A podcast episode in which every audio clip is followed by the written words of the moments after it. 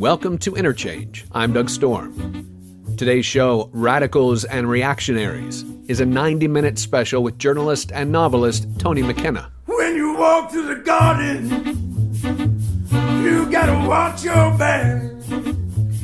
We'll open with Way Down in the Hole by Tom Waits, off of the 1987 album Frank's Wild Years. If you walk with Jesus, He's gonna save your soul.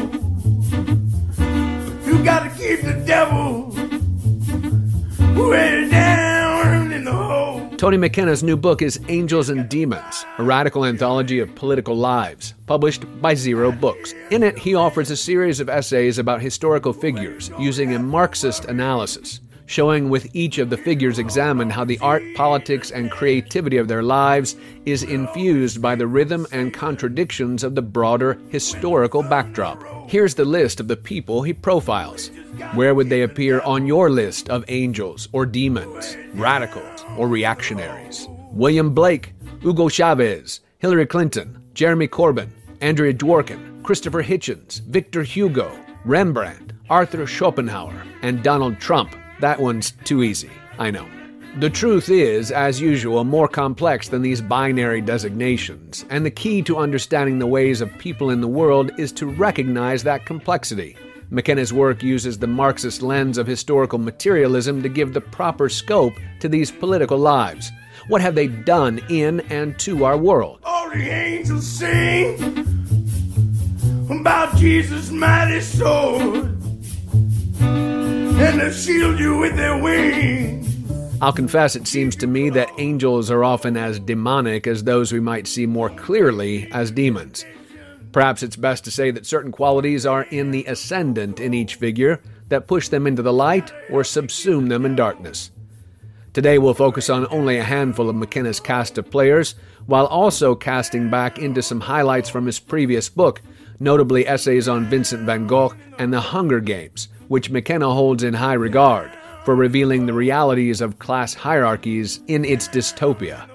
Tony McKenna is a philosopher and journalist whose work has been featured on websites and in magazines and journals across the world. In addition to Angels and Demons, McKenna is the author of a previous collection of essays titled Art, Literature, and Culture from a Marxist Perspective, as well as The Dictator, The Revolution, The Machine, a political account of Joseph Stalin, and the novel The Dying Light. He joined us via Skype from his home in Kent, England. We begin with Victor Hugo's good CEO, Jean Valjean, a kind of romantic superhero, surely an angel if there ever was one, but is a character in a novel our best model to try to emulate. And now, Radicals and Reactionaries, a special 90 minute interchange with Tony McKenna on WFHB.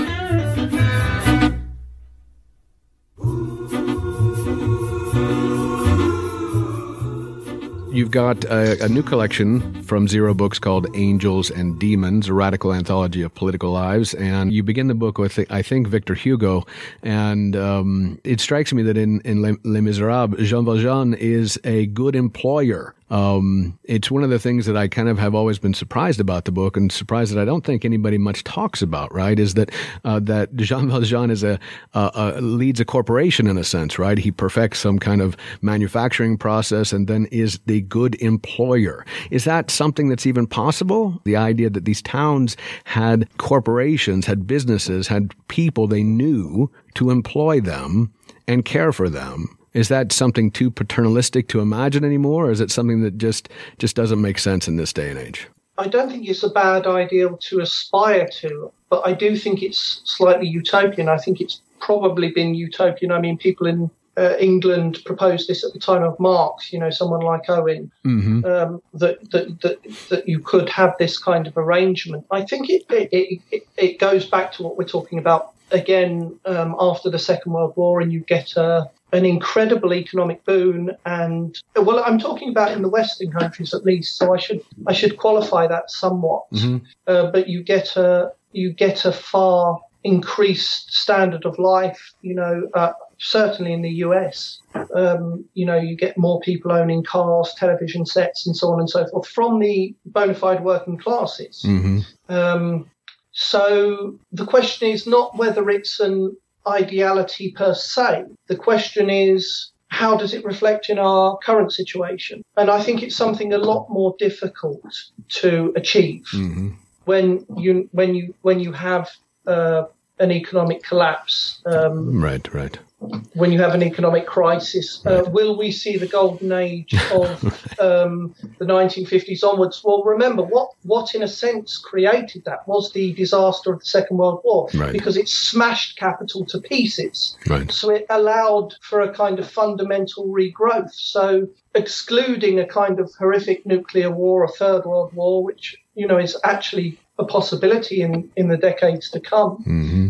Um, then no, I think it's it's slightly a naive vision. Yeah. And I think um, Victor Hugo was obviously he was someone from the uh, very privileged. He was someone from the middle classes, but with a sense of social justice. So it doesn't surprise me really that he was looking for a solution to society's ills by saying, "Well, could not more people be like him?" Right. Could not more people understand that the rich are exploiting the poor so terribly? So why don't we just have a few more rich people, a few more investors who are prepared to be humane and kind Right. to their underlings um, in the way that Jean Valjean would have done? Well, luckily, I mean, the wonderful thing about fiction, obviously, is that Jean Valjean is is a, is a creation of uh, and and moves through those particular perspectives uh, in ideal ways as well, right? So he's Yeah. he's uh, he's conscripted, he's jailed. Well, he's actually jailed for, as you said earlier about the, I think in in talking about Rembrandt, he's jailed for stealing a loaf of bread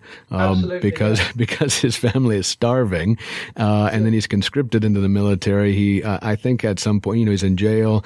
Uh, I don't remember if he escapes or what he's doing. That he runs He in. does escape. Yeah, he runs into the father, you know, the priest, and the priest knows that he's stolen his his candlesticks, you know, his silver candlesticks, but the priest lets him be. Right, the priest says, you know, go your way, and and there's a revelation, you know, like the it's his it's his Paul on the road to Damascus moment, right, where where he becomes uh, the great Jean Valjean at that point, and uh, and then is a good employer as well. So you see all this sort of the the levers that Hugo pulls to make Jean Valjean, all, uh, as well as being superhuman in physical strength. He's like the first superhero, hero, I think, Jean Valjean. Well, I mean, I, I, I kind of, I, I, I do agree with, with, with, with that. Um, it's, it's a romantic novel, so, yeah, yeah. so it's not, as we were talking about before, it's not Balzac, it's not Dostoevsky, it's not socially realist. Right. Um, but, but yeah, I mean, the, I, I, I have a hell of a lot of sympathy for Hugo in that Sure. because he describes the way in which the poverty and then the way in which any kind of attempt to survive it ends up in the jailhouse or it ends up being a mm-hmm. convict working on the ships or working in the mines or whatever it is, and how that kind of newly burgeoning capitalism just devours the lives of the poor. Right. And it does take an ideal, as you quite rightly say, it takes a very, very idealistic form, formulation. A priest shows him religious charity, and then he becomes, you know, spiritually inspired, and the, the, the that kind of idealism goes, you know, it reemerges as you've said again. Um, he looks for a kind of perfect unity, whereby a good, just employer who some, who's actually known the horrors of poverty themselves Right. Right. are able to, you know, treat their people um, kindly and Right. um, and you know, not regarding what the economic situation is, because a lot of the truth is, you know, that the, the employers are not necessarily evil, cackling capitalists who want to step on the uh, employees at any point. They're often driven to make people redundant. They're driven to Right. lower wages because if they don't, Yeah. the guy next door is going to do it. Yeah, it's the ruthless- crisis, Yeah. and they'll go out of business. So there's- We're not talking about simple uh, personal characteristics. We're talking about uh, a systematic process, Right. which is kind of operating its laws under the radar all the time. Yeah, it's a ruthless logic. Yeah, but I mean, you could could Victor Hugo of in the in the compass of his book could he have actually proposed a realistic solution to that? You know, I, I don't think you could. Yeah, no, yeah, you're you you are at, at times, even if you're uh, quote unquote ahead of your times, you're often you you're still constrained to thinking within those same terms frequently. You're listening to a special 90 minute interchange. Our guest is Tony McKenna, author of a new radical anthology of political lives called Angels and Demons. We're talking about McKenna's use of a Marxist perspective when writing profiles of political figures and essays about literature and art. Uh, but I did want to ask you a little bit about your first collection, Art, Literature, and Culture from a Marxist Perspective. And I wanted to bring that in here in terms of uh, Marxist perspective, right? So you've got cultural essays for a popular or lay audience, perhaps, uh, which is maybe just to say that people don't need to know Marx or what Marx has said um, thoroughly, at least, to kind of understand what you're getting at. The majority of the essays were written um, with exactly what you had in mind. That that you know, I didn't want to unnecessarily bog them down with terminology and to reach as many people who are interested in it as possible. Uh, you know, partly because of my own background, partly because I'm mostly self taught. I've got to be very qualified here, I think, because I've learned from some fantastic academics. But there is a whole tradition in academic scholarship of being ridiculously overwordy. I'm, I'm thinking of people like uh, Zizek or Althusser or Foucault or whoever you want to talk you, you want to talk about, and you get the impression that a lot of that is completely unnecessary. In, in fact, it comes from them differentiating themselves from the from the kind of people on the ground as these kind of sophisticated, uh, brilliant geniuses who are going to reveal to everybody else the real, the truth, the nature of reality. Mm-hmm. Yeah, yeah, that's that's a good way to put it. Uh, that's uh, the nature of the jargon and the, the nature of how you keep uh, the unwashed out of your particular club. Yeah, absolutely. So uh, the one thing I wanted to bring in here, in particular, again, uh, noting that we have Paul Buell in here, and we were talking um, in Terre Haute at the Debs house, while in the background. Uh, trains were rumbling by, and you could hear the whistles from the trains as well. Uh, and it reminded me um, of the essay in art, literature, and culture on the Hunger Games uh, because Paul spent some time talking about Pullman, the Pullman strike, and the Pullman cars, and talking about how ridiculously ornate a lot of the the the cars were. They were like mansions on wheels. And it struck me as you know the the sort of dystopian future that Susan Collins presents in the Hunger Games is a is a past to us as well. You know that that there's there's nothing necessarily futuristic in the way that you know the trains are described and things of that nature. But I also wanted to point to the fact in in that in your essay in particular, you point out uh, at least in you know you however you might characterize the Hunger Games as a as a work of popular entertainment, you note its specific. Um, exposure of class politics. Yeah, I mean, I, I really, really like that phrase, you know, uh, that you just used, a dystopian future is as well a past to us. Um, I think that that's certainly true. I think a lot of the time, just, just on that point, a lot of the best science fiction is not um, something that's dealing with aliens from the planet Zod who are fighting aliens from the planet Delta. You know, a lot of it is places which which, which there's almost a, an eerie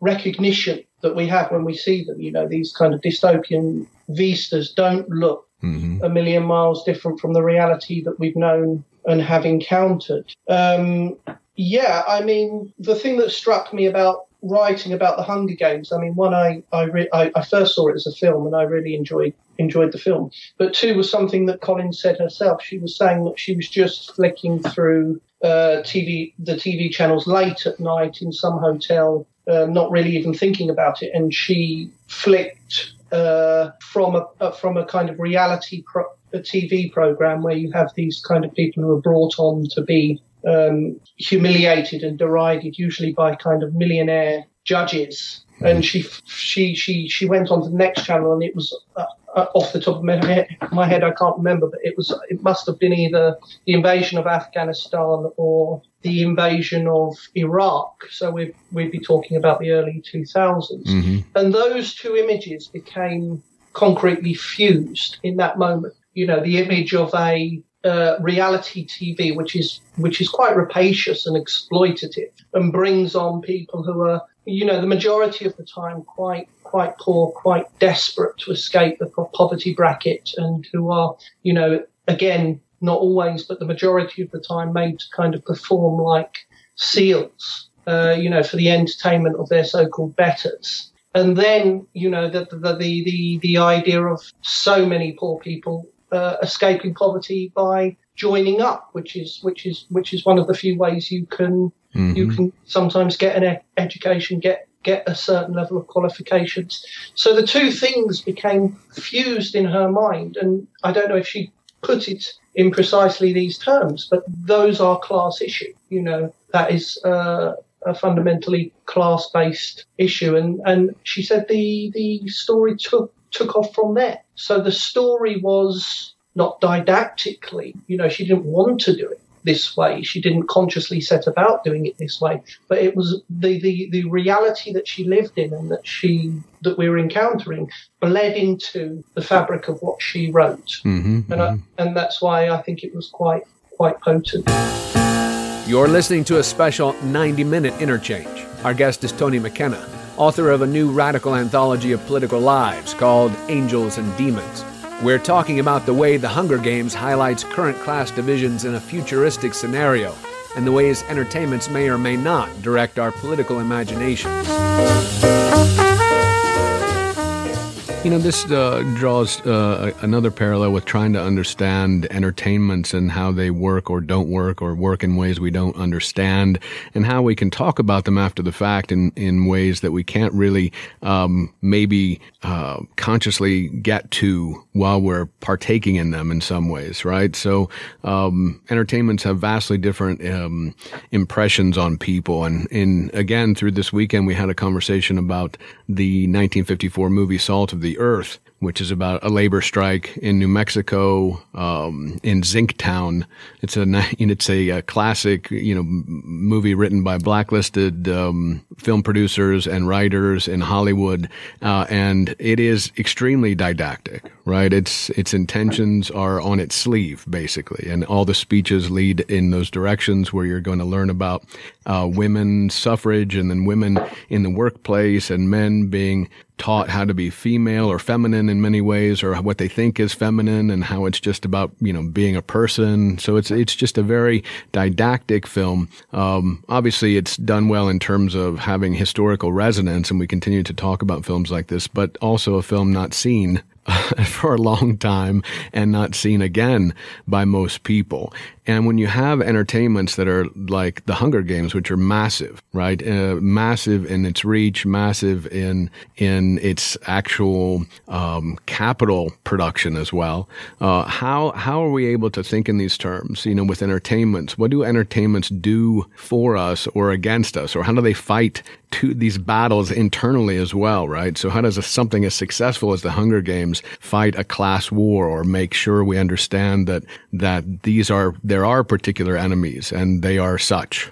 Well, I, I'm not sure I've got the tools to answer that one. Um, it's it's so, so, so difficult. I mean, I'd have to take it in two separate parts. I mean, first of all, there's what you're what you're beginning with, which is um, it's what you know Marx and Engels might have described as being naturalistic or naturalism, mm. and that is when a film or a book or, or a painting tries to give you, uh, I suppose, the immediacies of poverty and exploitation in its most naked guise. So the the example that that, that uh, Engels picked out was quite famously Zola, mm-hmm. who he who he contrasted with with Balzac, who who Engels and Marx thought of as being a socially realist writer. Um, so so so Balzac was able to give you the the the broader totality, the interactions of society um, on a much wider and richer basis, whereas Zola would focus in, uh, I mean, at least in Germinal. I'm not I'm not a Zola scholar, mm-hmm. but but uh, you know on a very very specific uh, economic struggle. Um, I don't. I don't. I think. I think Zola's a fantastic writer. Um, I don't think that there's anything wrong with being didactic. Um, but in the second part, you also you you also mentioned something else that that the, the these kind of things are often quite forgotten quite quickly. Mm-hmm. Um, um, but you know, there's some some some really great works of art managed to somehow tread the line between the both. So if you if you if you think about something like Grapes of Wrath by Steinbeck, um, in one sense, the, the the levels of exploitation are vividly and naturalistically on display. On the other sense, it's it, it becomes almost something like an Iliad.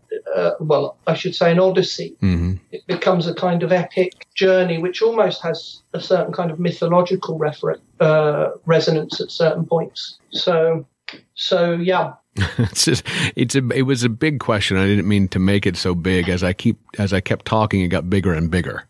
no, that's that, that, that, that's the that's the best way. Yeah, well, uh, you know, it's a it's a it's a problem. I think because you know, interestingly, um, you know, the question that I suppose I tried to get to eventually had to do as much with the power of of uh, visual media in movies and television as opposed to the examples uh, that we might talk about. Grapes of Wrath might have been wildly successful, but it's you know it's a, in a different medium entirely. Uh, Zola and Balzac as well, uh, obviously, and and we can go forward into your essays on uh, Van Gogh and um, Rembrandt as well, which would be another way in which we can think about art, but it's a much slower form, right? A, a form that might be stillness compared to the forms we're we're kind of encountered with daily uh, to try to parse and and be able to read uh, what's going on in them, especially if they, they are intended to persuade in any way in particular? Well, um, I mean, obviously, in,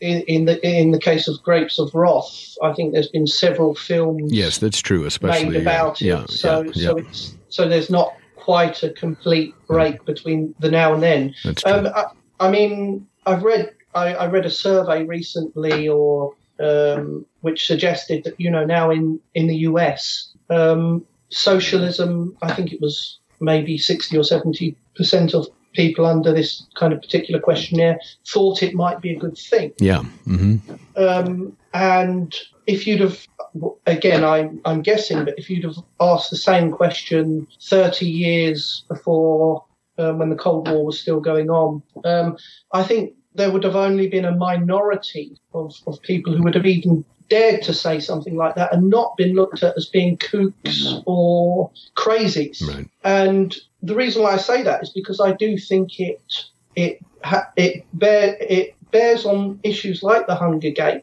Hmm. or things like Harry Potter, which is also something I write about, which Mhm. is um, I I think a very very radical book or set of books, um, and they are a lot of these things are putting the questions of class very explicitly on the table. In the Hunger Games, you get a very strong um, contradiction between the kind of very, very rich, salubrious, aristocratic, decadent centre, um, which is all about financial capital in a sense. It's all about um, the investment in form, uh, the the the you know the the, the actual practical uh, digging your hands into the earth and getting messy and producing products which actually people can use. These kind of things are um, projected out onto onto the periphery, and you know the capital in the Hunger Games is this kind of massive um, cosmopolis, and it it draws in tribute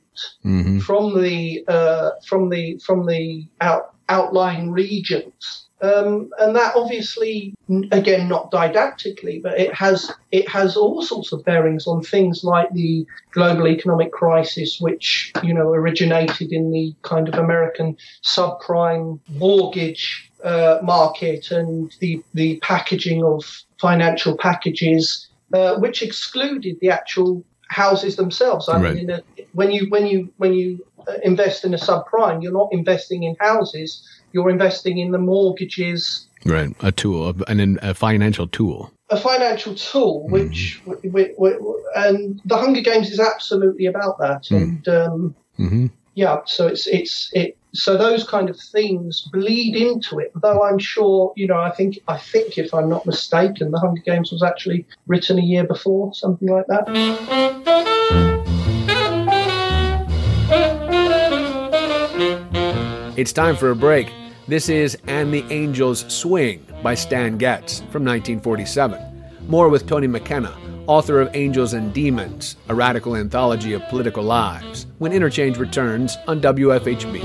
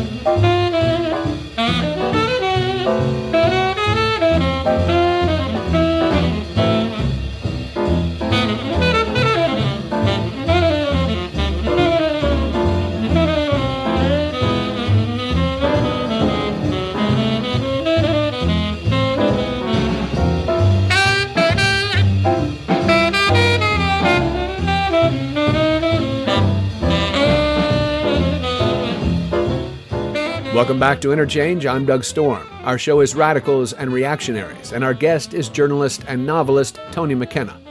Our first segment centered on what it means to apply a Marxist analysis to literature and art, and for this segment, we'll turn that analytical framework on the political lives profiled in McKenna's new book.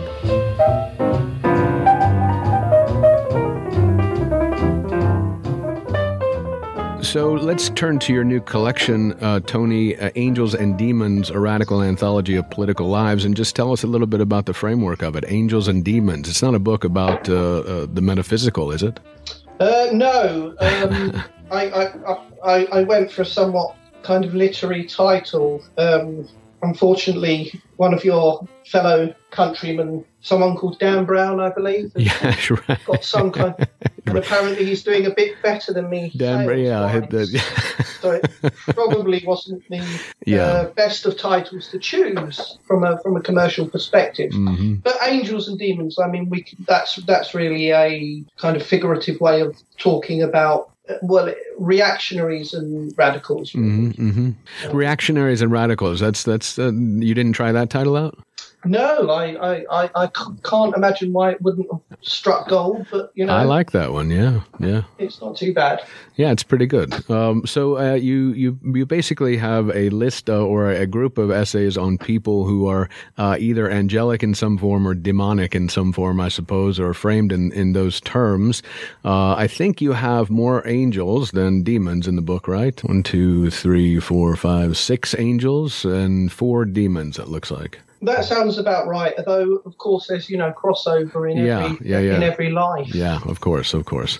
Um, so let's let's look at a few of these. And the reason I, I keep hitting on the the Van Gogh and um, the Rembrandt is the one I never thought of, about Rembrandt generally in my life other than having you know a general sense of who he who what he painted not who he was right but what he painted.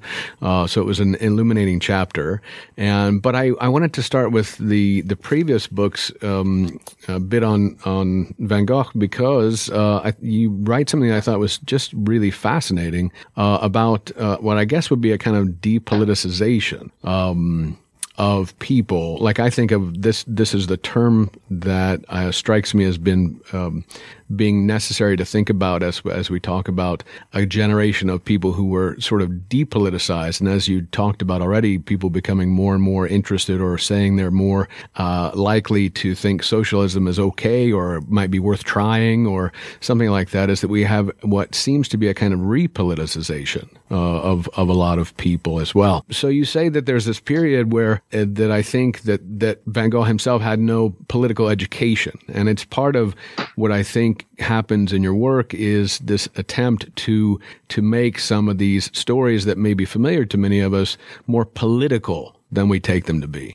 Yeah, I mean, certainly in the case of Van Gogh, because I, I, I think the mainstream analysis of him is is quite simple, and it's you know he was a lonely individual and he didn't quite fit in, and he got very very mentally ill mm-hmm. um, and killed himself, and um, there's there's there's a lot of truth to that, um, but but there's also a broader background. He was um, someone who was very very um, cons- he had a great instinct and an emotional sensibility for people who've been outcast, people who've been exploited. Uh, you know, his very early paintings. Uh, he didn't start painting until till rather late in his own life. I mean, he started painting at 27. He was dead by 37. But you know, some of his earliest works were about simply categorizing and um, describing uh, peasants working in fields mm-hmm, mm-hmm. or peasants, you know, um, ha- have it, ha- have, having a meal, you know, by, by candlelight. Um, and before that, of course, he was a preacher. Mm-hmm. Or he, he was a wannabe preacher, which would be more accurate. Yeah. Because he wanted to he wanted to go and live within the very, very poorest communities, uh, peasants, mine workers, and so on and so forth, and bring the word of the Lord to them. Um, you know, he, he was quite um, idealistic in that sense, and the the the church establishment um, dismissed him and and prevented him from uh, going any further because they said that this this kind of stuff was uh, bringing the church into disrepute. Right, beneath beneath the dignity of a priest or preacher. Well, absolutely. Right, right. Absolutely. Right, so, right. so, so you can look at a lot of his art uh, in some sense. You know, some of the themes, at least, which pervade it, are one about his own loneliness, his alienation, his failure to find a, a, a place in the social world, uh, and two, channeling this incredible empathy and this incredible sensitivity for the for the minutiae and the details of the lives of uh, ordinary people and people who were struggling and people who were uh, often incredibly joyous and happy and um, you know he, he he was a bit like myself in this one respect. He was a big fan of bars. That's where people were gathered. Exactly you're listening to a special 90 minute interchange. Our guest is Tony McKenna, author of a new radical anthology of political lives called Angels and Demons. We're talking about Van Gogh's development as an artist and his lack of a political vocabulary, and we move into a discussion of Rembrandt's divided self as a bourgeois and a radical most you know most of it is nebulous and emotive you say because he hadn't inherited those partic- particular political traditions. But to watch a uh, to watch a man develop you know in those 10 years in such a you know as such a crude uh, practitioner uh, if you look at his drawings from the beginning um, you know, actually sitting down and having the time to do or needing to do the work and not having anything else to do necessarily, perhaps, right? right? I mean, yeah. it's it's one of the things that we kind of forget about art and artists and the world as it was is the pace of it and the way in which people had focus or kinds of focus. If they weren't, you know, constantly beaten down by labor, uh, they might have actual focus to to do these kinds of things. But that doesn't mean everybody can be a Van Gogh or a, a Melville or or a Rembrandt or things like that. So, but I wanted to to shift into the the the Rembrandt chapter again because it, it was just such a fascinating move to political consciousness, to a different kind of consciousness from from when when he started. So, tell us a little bit about uh, about that if you don't mind just trying to remember when's Rembrandt born. He's born in 1606, I think. Mm-hmm. Um, so, so this is several decades after the Dutch Revolution of 1568, which is which is part revolution, part civil war, part um, part of it is a rebellion against the Spanish. Uh, you know, the kind of post-feudal absolutism of of, of Spain, which has this huge empire which stretches everywhere and encompasses the Dutch. Um, so on the one hand, it's a, you know, what some of us, and I'm one of them, consider to be the kind of very, very earliest successful uh, bourgeois revolution. Mm. It's about, you know, knock, knocking down kind of feudal privilege, knocking down kind of trade tariffs. Um, it's about, you know, creating a, a system in which merit plays much more of a part than kind of aristocratic lineage. Um, so it's it's progressive in all sorts of ways. Um, at the same time, you know, it creates super acceleration to the Dutch economy. The cities expand at an incredible rate um, because of, you know, productive techniques which have been developed on the countryside. Um, and, you know, it, it, morphs very quickly into uh, kind of a world storming empire. And in that context, it has certain extremely dark um, implications. I mean, the Dutch East India Com- Company was created in 1602, so four years before hmm. Rembrandt's birth, and um, they practice, you know, the, the, kind of worst forms of slavery, child slavery in the uh, colonies, which they slowly, you know, grow into and control in the Far East. And at home, there is this uh, terrible um, forms of labour restructuring. I mean, we see it in England. We see it with the enclosure movements. Um, you know, the, the, the people being separated from the land. Uh, criminals. I mean, by criminals, people who were stealing sheep or stealing loaves of bread, being branded, sometimes executed. The kind of ascension of private property as being something absolutely sacred, and the protection of which is often pub- uh, punishable by death. Mm-hmm, so, mm-hmm. so, so you get these these twin engines. You get this kind of incredible li- liberation of this situation in which markets expand, and the art market in particular becomes prolific, and uh, even relatively ordinary people, bakers, uh, shoemakers, so on and so forth, can have the the money which is not all that great to earn to to own a, a Rembrandt. Mm. And at the same time, there's this dark underbelly: slavery, child labour, uh, an expansion of homelessness, um, and so on and so forth. And I think that you know Rembrandt's art is dualistic in this way, and it, it represents, in one sense, it's a homily to all that an economy can do once it's been unfettered from feudal limits you know, and and and to the great, you know, progressive elements which are inherent in that. And two, it's a recognition of all the dark side of, of what uh, primitive accumulation, as Marx described it, you know, the, the, the processes which are needed uh, to call into being a developed capitalist economy. Mm. How is Rembrandt then um, an angel in this particular scenario? Well, um, I mean that's that's a really good question. I think in in a, in an immediate sense he's not. Um, he is a scion of the bourgeoisie. He he's an incredibly gifted artist from very very early on, and he receives all, as you said before. You know, he's not going into a life of labour. He receives all the benefits of being able to uh, pursue his interests, which the majority of people don't don't ever have. Um, and he he um, paints, you know, the, the, the, leading lights of the time. He um, is taken into the bosom of, of the very, very highest society. Um, but what I think is particularly great about him is that even though he's incredibly aspirant, um, his art is so powerful and so incisive that he's unable to ignore the integrity of it. Hmm. So he finds himself uh, doing sketches of uh, beggars that he sees on the streets, and he invests them with in- incredible humanity. He he paints a wonderful picture of uh, two two two slaves. You know, and, and very, very, very explicitly differentiates them. I mean, you know, one one of the slaves has this kind of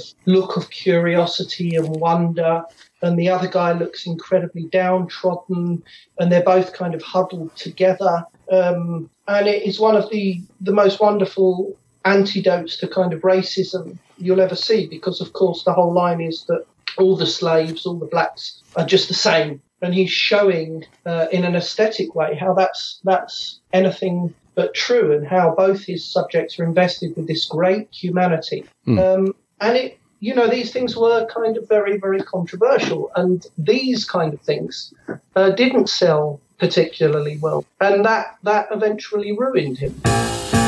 You're listening to a special 90-minute interchange. Our guest is Tony McKenna, author of a new radical anthology of political lives called Angels and Demons.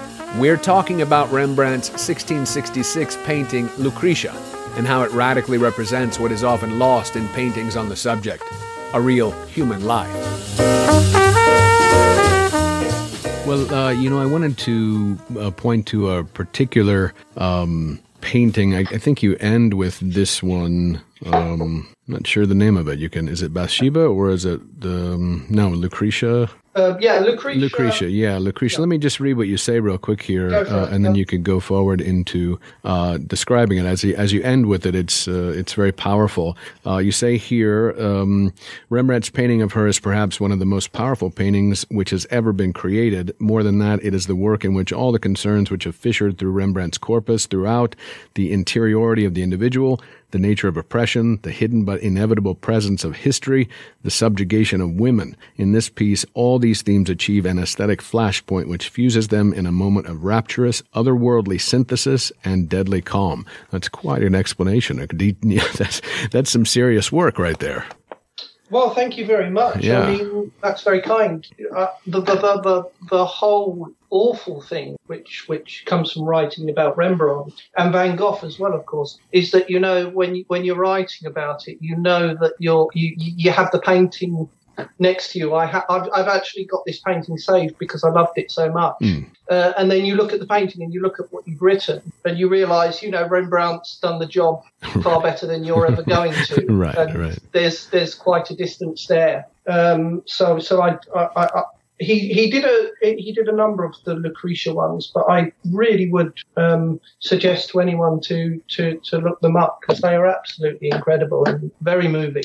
Mm. Um, yeah. Well, it's a good way for uh, to to I guess uh, express his angelicness at that point. Then, um, in a sense that there's a thing that comes through that you have been ex- ex- extremely moved by and been able to express in this way. Oh, I see. Yes, yeah, right. so, yeah, yes, sure, yes. yeah. You're referring to the title, yeah. yeah, yeah. I mean, absolutely. Right. I mean, again, a lot of these paintings, which were painted at the end of his life, were um, I think I talk about one of them earlier on, um, but but he's he's he, he's he's virtually destitute. Mm-hmm. I mean, he, he, you know, in the in the 1630s, he's um, very successful, very lauded, very wealthy. He's lost his um, by this point, and we're talking about the 1650s, I think he's lost um, nearly all his money. Uh, he's lost his, his big house. He's moved, had to move somewhere else. Well, what was the turn? Was the turn a political one for him, or what happened? Yes, I mean, I think I think kind of more fashionable artists took over, mm. um, and but I but but but I also think that there were um, the further you get from the Dutch Revolution, the more that the Northern Netherlands becomes an empire, mm-hmm. the more you want, or if you're if you're in the upper echelons of that society, the more you want people to glorify you, the more you want the equivalent of what the aristocrats would have described as court painters. Mm-hmm. And again, this relates to the unrelenting aesthetic integrity of Rembrandt. I don't think, you know, consciously he had uh, fantastic politics. Mm-hmm.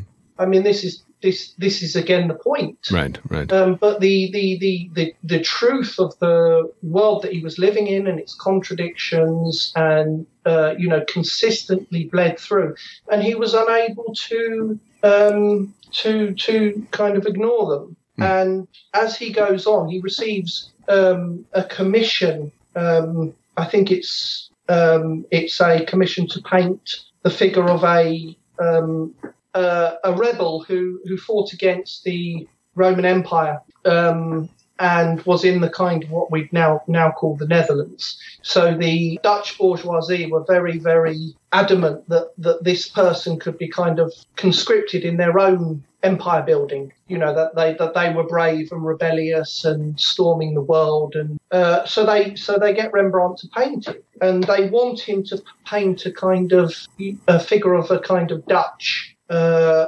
resist, resistor, revolutionary, radical, um, who embodies all the glories of the, the future republic, which they are manning, which they are the heads of. Uh, but instead, Rembrandt gives them this incredibly sinister, decadent portrayal of this kind of one eyed Hmm. man donned in a crown who looks almost like a spectre. Hmm. And it's it's a lament on the kind of the kind of um, decadence which is, I think, developing in the Republic as it becomes more and more um, directed towards its its empire, and also a uh, a premonition of its own imminent collapse.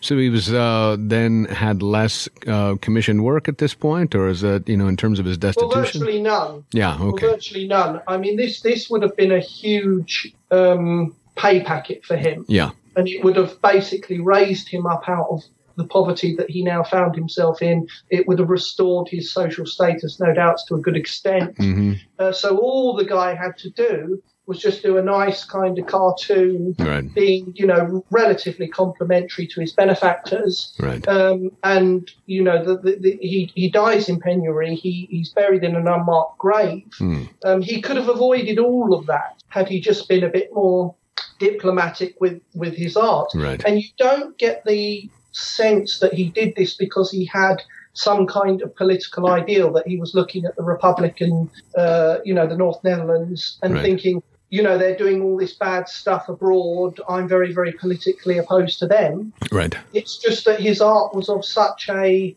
You're right. quality that he just couldn't not but Right. produce it. I mean, Marx says somewhere about Milton that you know he he he created his art in the same way that a silkworm creates silk. right. It's a necessary uh, manifestation of his own essence. Right, right, right. Interestingly, I think um, people have called Milton uh, what, uh, of the Devil's Party in a good way. Yeah. No, right. Oh, yeah, yeah. oh ab- ab- absolutely. I mean, I completely concur with that. Right, right, right. It's time for another break. This is Friend of the Devil, performed by Counting Crows. When we return, we focus on two writers, Andrea Dworkin and Christopher Hitchens, who will, of course, be angel or demon, depending on which side of the devil you're on. Stay with us. I lit out from Reno. I was trailed by 20 hounds.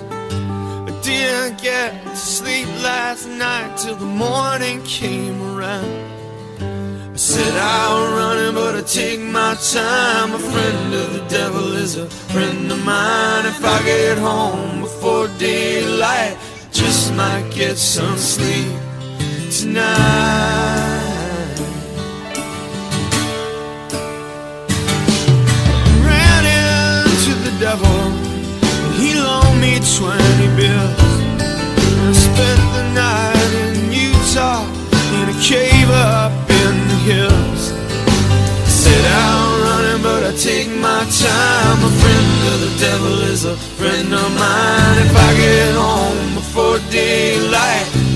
Might get some sleep tonight. Yeah, well, to. Welcome back to Interchange on WFHB. Our guest is author Tony McKenna, and we're enjoying a wide ranging conversation about the political figures he profiles in his new book, Angels and Demons A Radical Anthology of Political Lives. For this segment, we turn the lens on two polarizing writers the radical feminist Andrea Dworkin and the demonizing war apologist Christopher Hitchens.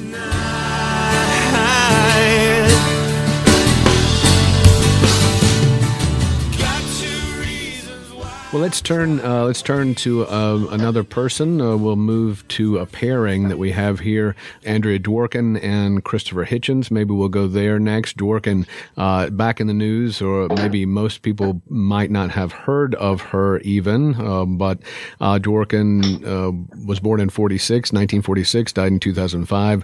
An American radical feminist, best known for criticism of pornography, which she argued was linked to rape and forms of violence against women.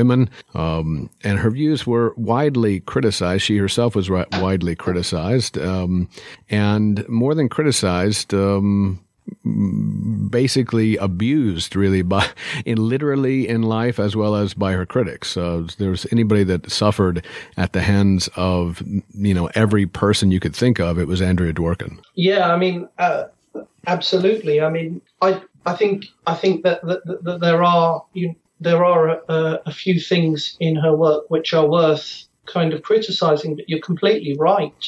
And I think um, I mean, most of us on the radical left, we, we, we have this to some extent. We have, you know, our ideas ridiculed. You know, as a Marxist, I always get told that what my thoughts will or, or my arguments will always end up in kind of a, a Stalinist dictatorship or um, that th- these kind of ridiculous, ridiculous things. Uh, but I mean, Dworkin really had it to the nth degree. I mean, I don't know anybody who really had it worse in that respect. Mm-hmm um, vilified really constantly. Um, you know, one of the things that's hard uh, about Dworkin is that most people won't have the stomach to read her. Um, and will want to be against her probably as the as a, in a in a norm uh, like as a norm um, to to stand against the kind of non socially acceptable ideas you know man hating well women hating um, actually you know um, her, her contention of woman hating really says you know men and women both hate women right?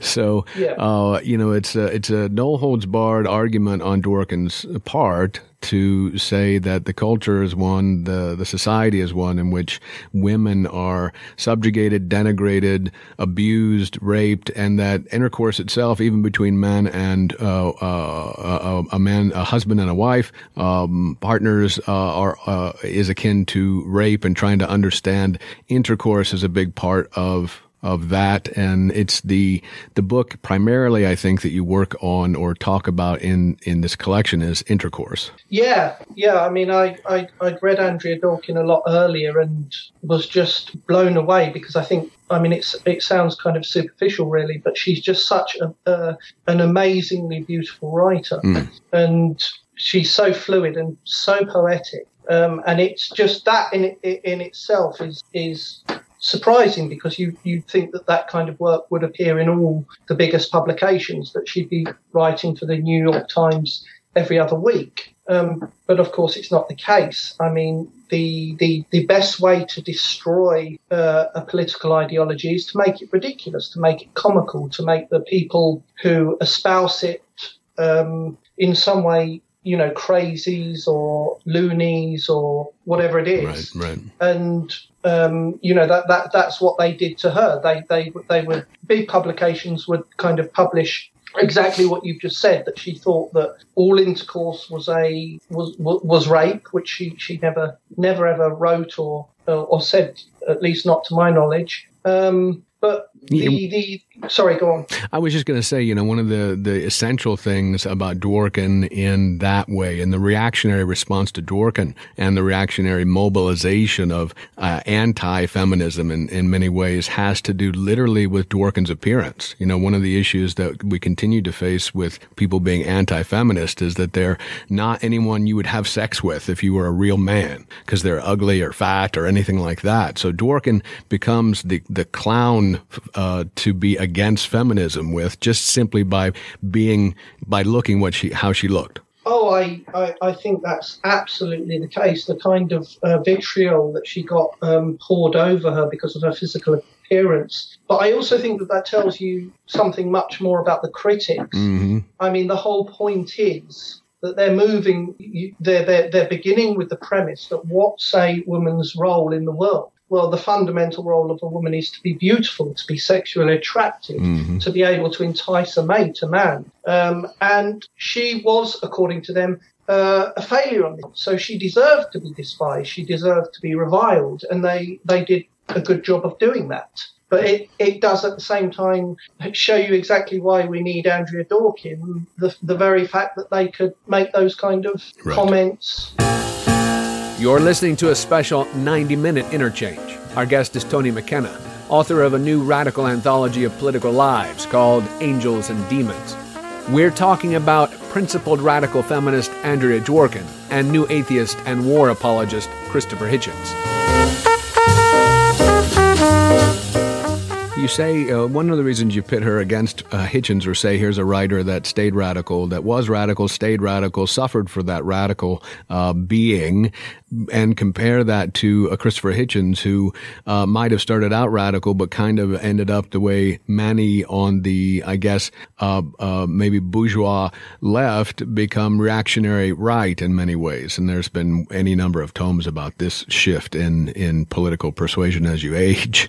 But um, uh, Hitchens is a, a rank ex, uh, a rank example of, of, of uh, I don't know, something like that goes sour in life in, in a lot of ways. Um, so how how how is Hitchens uh, uh, compared to Dworkin, or why why did you why did would you think these two would pair? You got it exactly right. Um, you say that um, a lot of people, and they do. I mean, people make that transition as they get older, as they have kids, uh, as they have families, as they have more pressing economic obligations. Um, there's often a pressure to become, I suppose, more establishment minded, you know, to, to, to be sensible and to just grow up and to, you know, get your house in order. Uh, but Hitchens was something a little different from that. But in, in that, what he did was he he moved to the right very, very quickly and very swiftly. Although you might argue that those instincts were there for all sorts of reasons beforehand. Mm-hmm.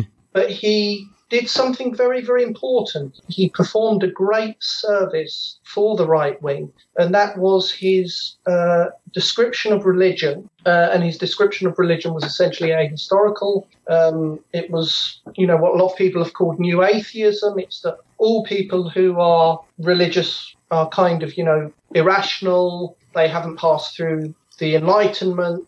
They haven't um, really been able to give up the fairy stories of humanity's prehistory. They're deluded and so on and so forth. But he applied this particularly to Islam. And that's extremely important because you know, when you put that in the context of the wars in the Middle East, which which particularly intensified in, in the 21st century, um, if you go back 100, 100 years, if you go back to um, somebody like Rudyard Kipling, who's, who's a, a, a, wonderful writer, he had a very, very bellicose imperialist idea about race, raceology, imperialism, and the way that they were in, intertwined. You know, he, he promoted it in that poem, A White Man's Burden. Mm-hmm. And it, it, it was it, it came out of the social Darwinianism of the 19th century. The white race is superior uh, the the darker races in the world also happen, happening to be the object of um, imperial plunder and exploitation. They will not be able to raise themselves up without being conquered and modernized by um, you know the bigger countries, right, England. Right. Um, I mean, I think Kipling actually directed that poem towards the US. Right. Okay, so so you've got a very very crude pseudoscientific idea of racial superiority um, you know, the whites being the top of the chain. Now, by the time you get to Hitchens, those kind of things have been extreme, you know, very, very effectively disqualified. Uh, you you get the kind of back mad people on the fringes who who still go along with it, but most most people, even even of the right persuasion, uh, won't touch that kind of thing. So you so so racism it's a disease, and like any disease, it mutates. Mm. So you get this transition from biological racism, i.e., literally of races, to um, what I'd call a cultural form of racism, which is the idea that people, that Islam is somehow um, inherently barbarous, uh, primitive, atavistic, and that people who are, uh, you know, in the Middle East in particular, uh, are, are, are enthralled to this. The only way they can um, be pulled out of it because they haven't had a reformation, they haven't received an enlightenment. The only way they can be pulled out of it is to have the West Western powers move in and right. basically bomb the crap out of them and give them democracy. So he did a very, very important thing for the ruling classes and their imperial project, mm-hmm. um, while at the same time cloaking that in radical credentials, while at the same time saying this is a second enlightenment. Um, these people, you know, do not do not practice equal rights. They're not they're not feminists, and so on and so forth. And right. um, and that's why we need to bomb them. You're listening to a special 90 minute interchange. Our guest is Tony McKenna author of a new radical anthology of political lives called Angels and Demons. We're talking about why it's easy to demonize groups when you constantly remove historical context from the analysis. To me, it sounds like um, generally the the angels in this group tend to be people that you might have a hard time agreeing with in a lot of ways, but that open your thinking up that won't close the door to thinking, that you're sort of stuck with trying to have to fight with their ideas, while usually on the other side, we're shutting down thinking primarily. Yeah, I mean, that's another another kind and an accurate characterization. I think I, I think there is some sense, it, uh, just to go back to Hitchens again, in, mm-hmm. in, you know, when you see something that ISIS have done, uh, there's, there, there's, a, there's a great temptation to respond to that in an immediate sense and to think these people are such horrors, which of course they are. I mean, they're absolutely uh, they're absolutely appalling. But when you look at something like Afghanistan, um, as it was in the early 70s under you you, you have a, a, a population which is fundamentally majority Muslim, you have a government which is also Muslim, um, and it's a very, very different place. It's a place where uh, European young Europeans come to smoke pot. It's a place where music is freely played. It's a place where girls can go to school and so on and so forth. And this is all under a, a kind of Islamic jurisdiction. And then what happens? Well, you get um, a kind of Soviet inspired government which uh, leads basically a coup and takes power, and then you get uh, an, uh, the, the, the American reaction to that, and you get a decade of civil war, uh, you know, and you get the rise of the Mujahideen. I always get that. Mujahideen, I always yeah, yeah, yeah. pronounce that incredibly badly. and then, you know, sometime later in the in the uh, mid '90s, you get the establishment of the uh, the Taliban, um, and then you get a horrific kind of theocratic state, which does all the all the horrors that Hitchens uh, imputes quite rightly to them. You know, acid in the face of mm-hmm. uh, schoolgirls who are trying to get an education. I mean, the most the, the worst horrors you can imagine. Mm-hmm. Um, but that's not a generic fact of something called Islam. That's right. a fact of the um, society fragmenting under the historical pressure of war uh, and invasion, not just from, from Russia, but also US sponsored right. power. Um, so, what Hitchens essentially did is he removed the historical element and he raised up something called Islam, right. which could then become you know this kind of bête noire. Yeah, yeah. No, it's a, it's an important point. I think the point of yeah. when you talk about Marxist perspective, right? It's yeah. unfortunately now we can say it's well, it's still not easy to say Marx and have anybody listen to you, even if we say socialism um, now.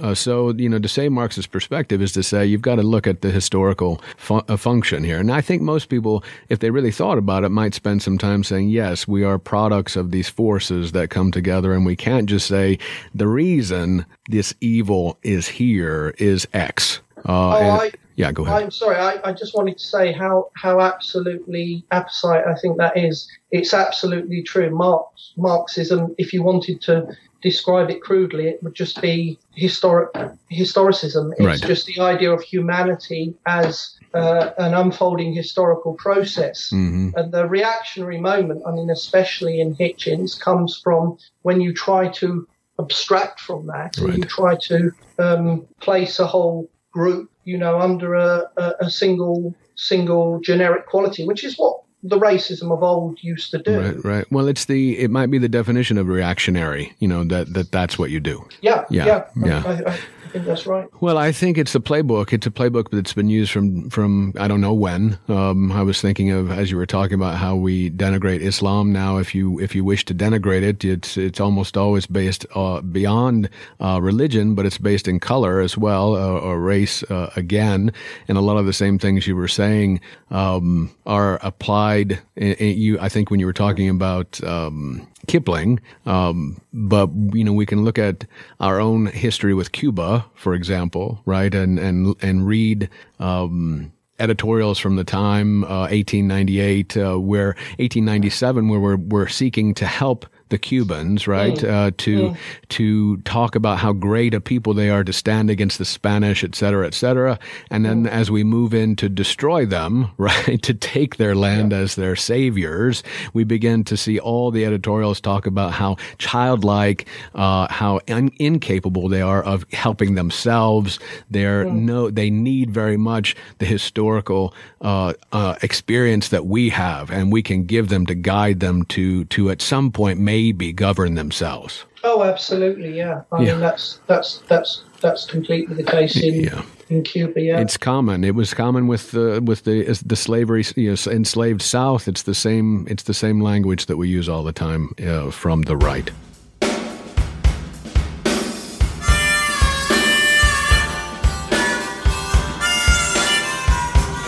It's time for our final break.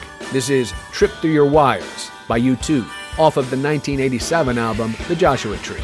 How is Hillary Clinton not like the fictional Alicia Florrick on the television drama The Good Wife? Find out when we return for more with Tony McKenna on Interchange on WFHB.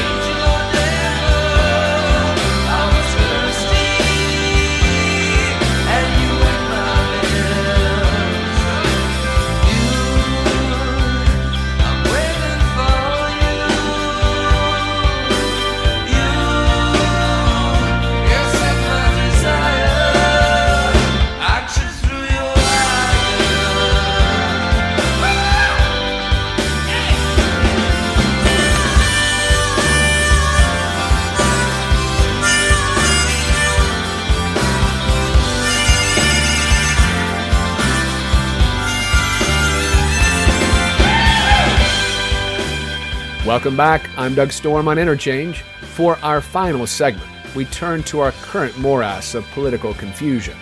We'll look at Hillary Clinton, Donald Trump, Hugo Chavez, and Jeremy Corbyn.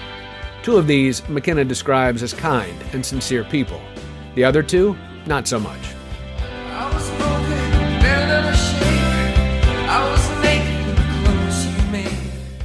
Yeah, but one of the things I, I, liked very much in terms of the Clinton chapter, and, and we've had a few conversations on here about Clinton, obviously a very difficult, divisive political figure. One, simply because she's a woman, and, and in this country, it's still uh, a terrible thing to be a woman and and imagine yourself being a leader. So it was difficult to have people who want very much to support Hillary Clinton simply because she's a woman, uh, and understanding that fact. But one of the things that that you talk about is the is the sheer sort of uh, opportunistic or careerist emptiness of Hillary Clinton um, that you pair with uh, the Good Wife, Alicia Florrick, and the Good Wife. You want to talk about that? Well, I mean, I do I do use Alicia Florrick as an example, although I think the character in that is far more sympathetic than. Yeah, she's not Hillary. That's right. You actually make it that she's aware of the things she's doing in the Good Wife. Yeah, yeah I mean, right, she's you know she's she's a kind of sympathetic, kind character who's who's torn.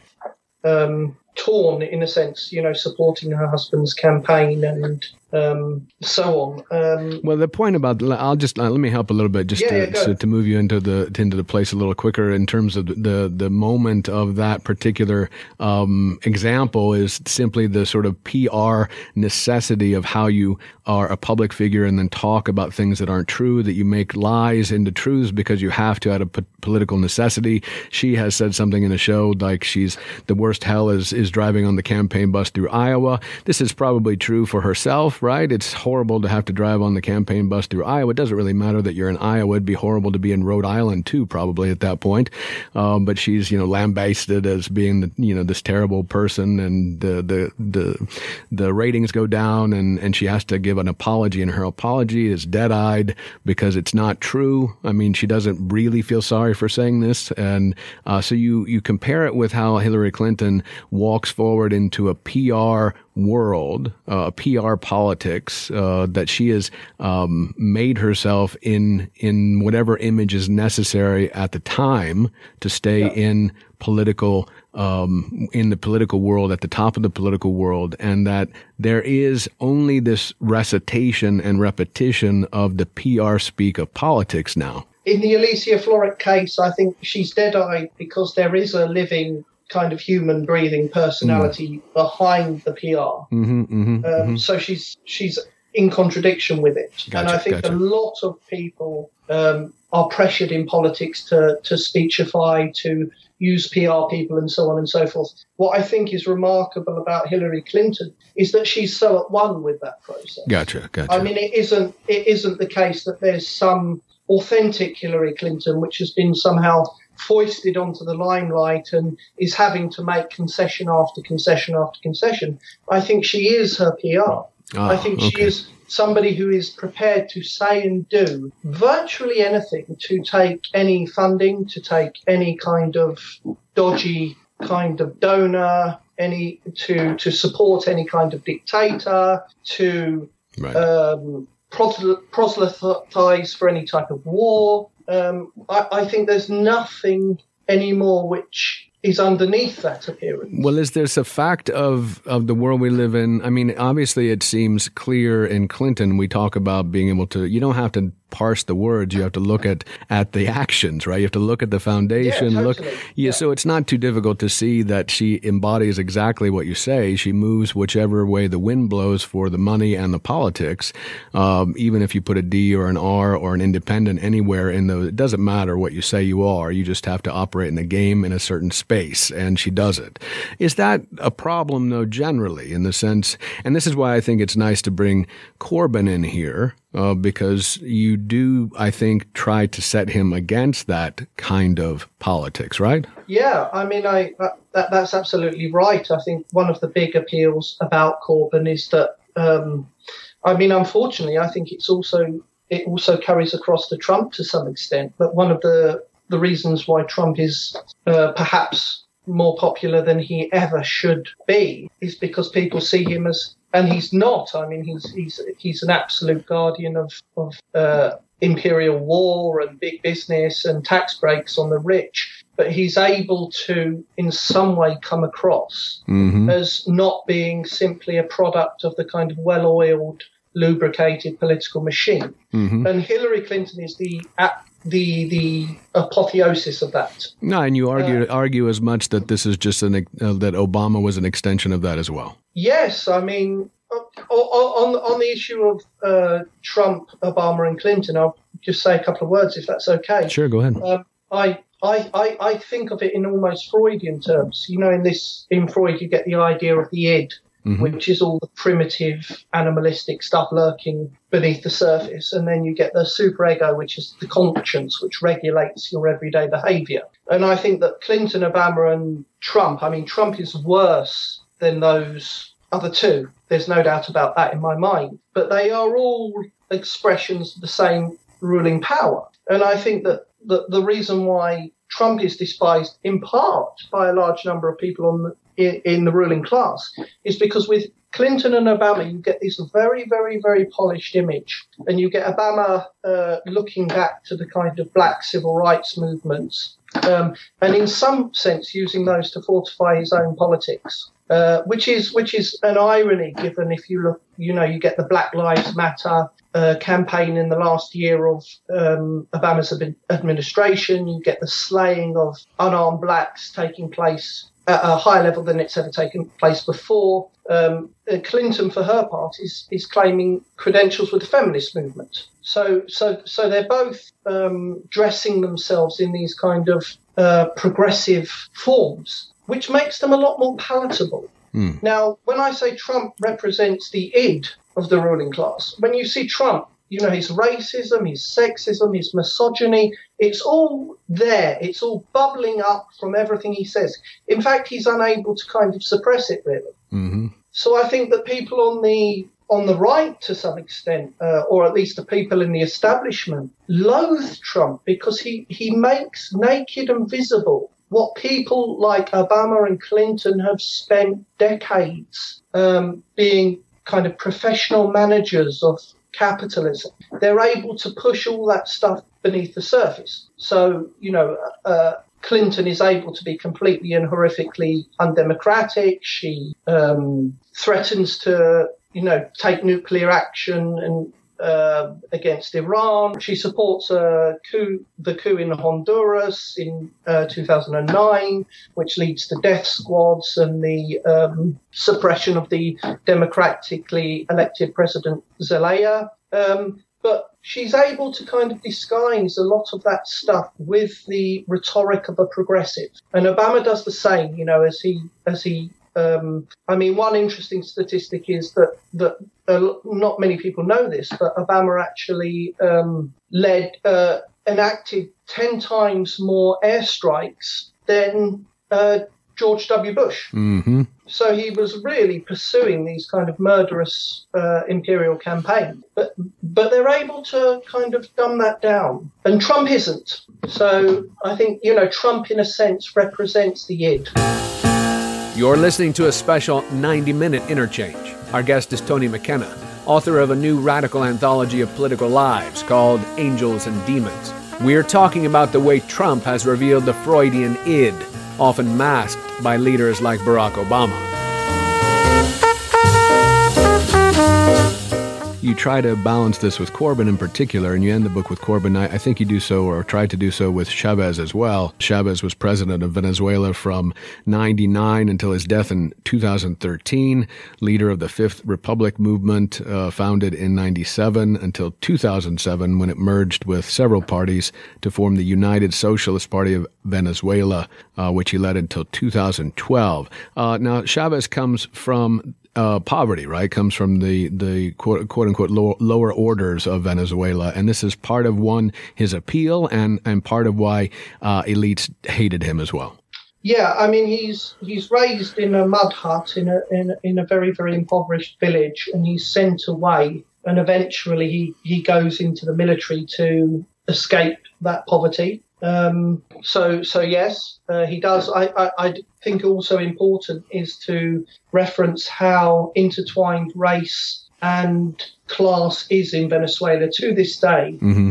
Um, you know, the, the, the dark skinned uh, majority are very, very, very much absolutely impoverished. Um, mm-hmm. It's in a kind of an apartheid state itself, right? It's not far from it. Right. I mean, right. well, I mean, arguably a lot of what Chavez has done has changed that, but it, mm-hmm. but in the time when he's coming into prominence, it's you get you get situations where, for example, um, the maps that are produced don't actually show the barrios and the shape of the communities on the hills because they're not worth bothering about. Right. So there's a kind of the the dark skinned majority are almost registered invisible, mm-hmm. and on the TV channels you get you know these ghastly, awful kind of soaps featuring very very white skinned Venezuelans, almost indifferent to the presence of Venezuela itself. Right. Right. Right. So, so Chavez, uh, uh, in a sense, comes out of that. It's his actual appearance that causes a lot of people to dislike him as a leader. Uh, he looks like that underclass, looks like that majority that that has been uh, attempted to been uh, to have been uh, disappeared in a lot of ways, and um, so so but but there's a problem you say really with Chavez as a leader as well. A lot of this book is interesting because it's it's as much saying these are great things that a lot of these people have done or did, but there's there's always some problem, always some failing, always some uh, blind spot maybe in how they approach their particular situation. Yeah, well, I mean, I, I'm coming from from that point of view as a a kind of Marxist thinker. Um, and what I, I suppose, rather arrogantly call a true Marxism. And I interpret Marx as saying um, that we're talking about what, what, what we want to aspire to is the dictatorship of the proletariat. Now, that doesn't mean dictatorship in the in, in the way that we commonly mean it. Uh, what it means is it means the control of um, political power uh, th- via the democratic majority at the grassroots level. So um, everybody everybody who who works, everybody who works in a shop, everybody who works in a factory, everybody who works in a call center. There's no uh, private capital. There's no investors who um, Right. control them. They are all joint owners, if you like, Right. And contributors to that. And and that there's a there's a political democracy which flows from the bottom upwards. Right, and it's So- part of part of the issue uh, that uh, that you bring out here is that even as Chavez comes from those masses, comes Yeah. from that class, um, he's not ru- like he's still ruling over it, ruling as some representative of it instead of the class itself making those decisions. Well, yes, I wouldn't say ruling. I, I'd say that there is, um, you know, there, there, there, there's a democratic process which does uh, take place under Chavez. Um, You know, obviously he's only in power because so many of those people vote for him. Mm-hmm, Um, but that process can only go so far. I mean, we've seen what you know. Some commentators talk about the fo- uh, as the formation of a Boli-bourgeoisie. hmm So, so a new bourgeoisie, which is created under the auspices of the Chavez government, Mm. the people who are coming up from below, coming to power, um, begin to line their own pocket, um, and they form a new kind of uh, rich caste hmm within the, uh, the the old order. And so begin to time, You begin Yeah. to form a bureaucracy that's that that takes over. Then. Yes, Mhm. yes. I mean, absolutely. And if you don't have direct control from the people below um, 100% of the time, week by week, month by month, then however good your leader is, however politically astute he is, however genuine he is, and I think Chavez was an incredibly genuine person, hmm um, you can't stop those kind of forms from solidifying. hmm hmm It's one of And the you questions. see that more as we move towards Maduro. You see a new elite kind of take shape and Right. have a lot more control. And, you know, it begins to behave like the old elite. It begins to open up the country to super corporations, internationally speaking. I mean, that's what Maduro has done with the Arco Minero pro- project. hmm Um, Yeah, and it made it makes it easy to imagine the uh, the particular coup of Guaido um, stepping into that space. Yeah, I mean they've been after that for for a long time. Right, I mean, right. obviously there was a coup which was effected against Chavez in 2002, Right, right, right. um, and I think it, it has, you know, it's it's not just about a class thing; it's also about a racial thing. hmm The idea that that you know somebody who's was often portrayed in the private media as being a monkey. Mhm. Uh, they often called for his assassination openly. The, the, the most kind of visceral hatred and kind of murderous antagonism. Um, and that was all graduated in uh, 2002 when they illegally removed Chavez from Mhm. power. hmm Um, and it's it's part and parcel of the broader social dynamic where uh, darker skinned or indigenous people were only ever seen in the guise of being uh, people who clean people's houses and clean people's toilet. And they had that level of invisibility. And to have somebody like Chavez actually take the reins of state was a was a slight, Mm. which, uh, uh, which was obscene to them. You're listening to a special 90 minute interchange. Our guest is Tony McKenna, author of a new radical anthology of political lives called Angels and Demons. We're talking about Hugo Chavez as a true representative of the underclasses in Venezuela and how the sincerity and good faith of such leaders can be manipulated by capitalist bureaucracy. You know, one of the, the funny, the irony of that, that is in some sense, right, is that if you are of that uh, class, if you're of the, the invisible masses and someone out of that class takes the reins, you wish heartily that the, the, that person would have, would find a way to just destroy the very system that he took the reins of. Yeah, I mean that's certainly the wish, but you cannot destroy it because Right, you're right. doing it from the point of view of a parliamentary democracy, Right.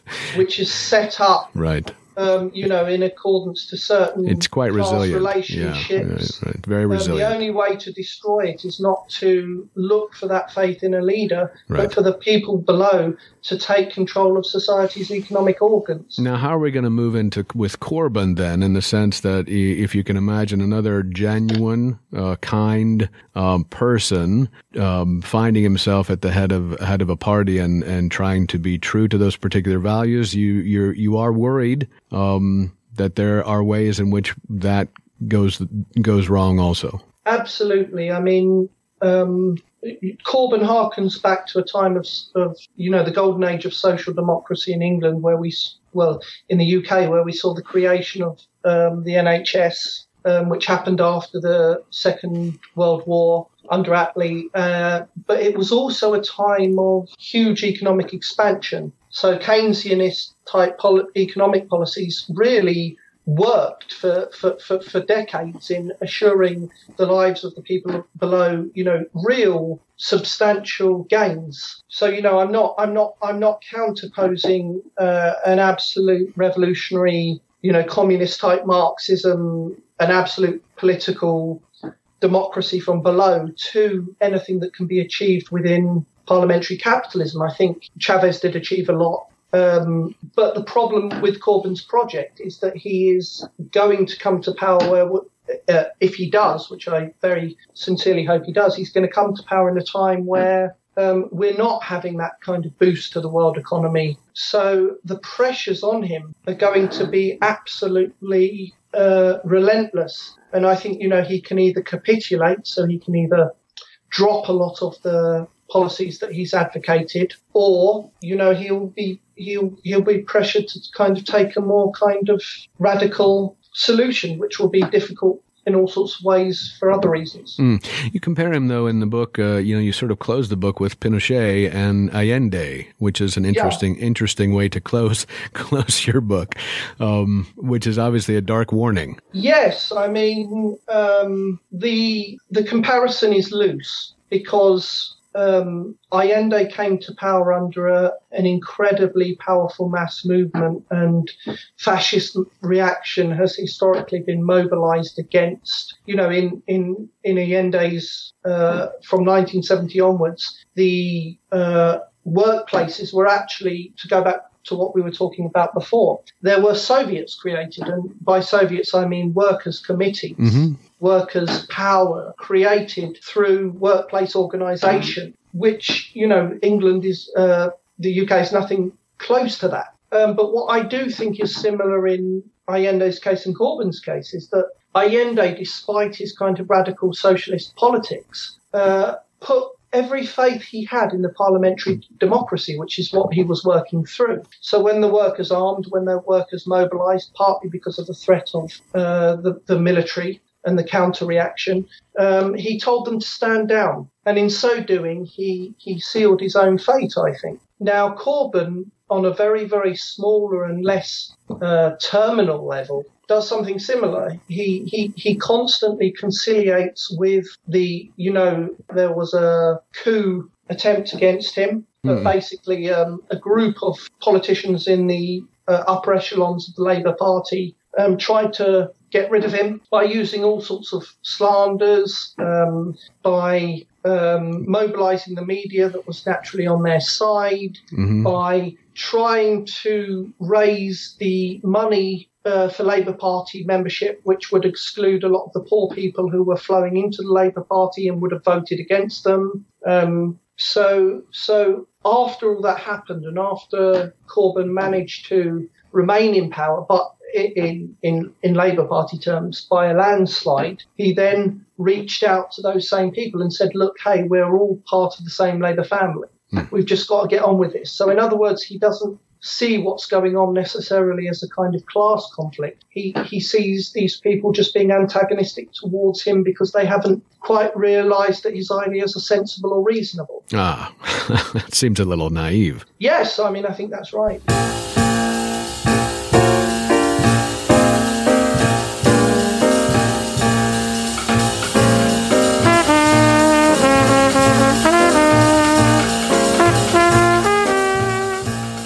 That's our show.